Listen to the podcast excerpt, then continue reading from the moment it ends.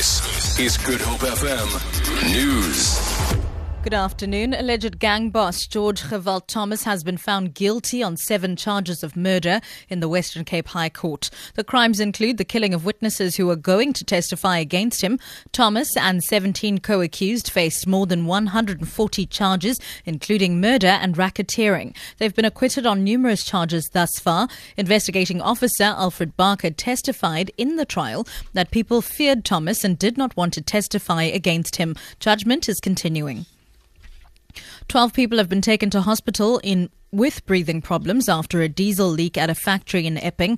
ER24 spokesperson Chitra Bodasing says the incident is being investigated. It is understood diesel spilled from a boiler and workers were affected by the fumes. When ER24 paramedics, fire and rescue services, as well as other services arrived on scene, they found patients outside the factory. The patients were assessed and treated and transported to various hospitals for further medical care.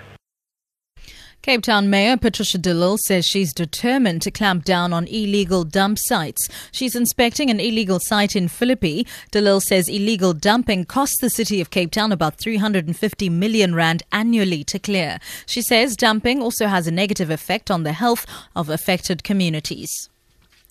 And finally, Nepal's Home Ministry says the number of people who died in Tuesday's earthquake has now risen to 96. More than 2,500 were injured. The search has resumed for a U.S. helicopter that went missing during a relief mission.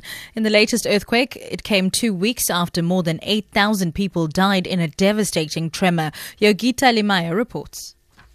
Four US helicopters and hundreds of Nepalese and Indian military troops have resumed their search for an American helicopter that went missing on Tuesday evening. It had six American and two Nepalese personnel on board. The search operation is focused in the Charikot area east of Kathmandu. This is in the district of Dolakha, which has been worst hit by Tuesday's earthquake. Rescue and relief missions have been slowed down by landslides in several parts of the country. People are scared to go into their homes, and hundreds of thousands continue to live in temporary shelters. For Good Hope FM News, I'm Sibs Matiela.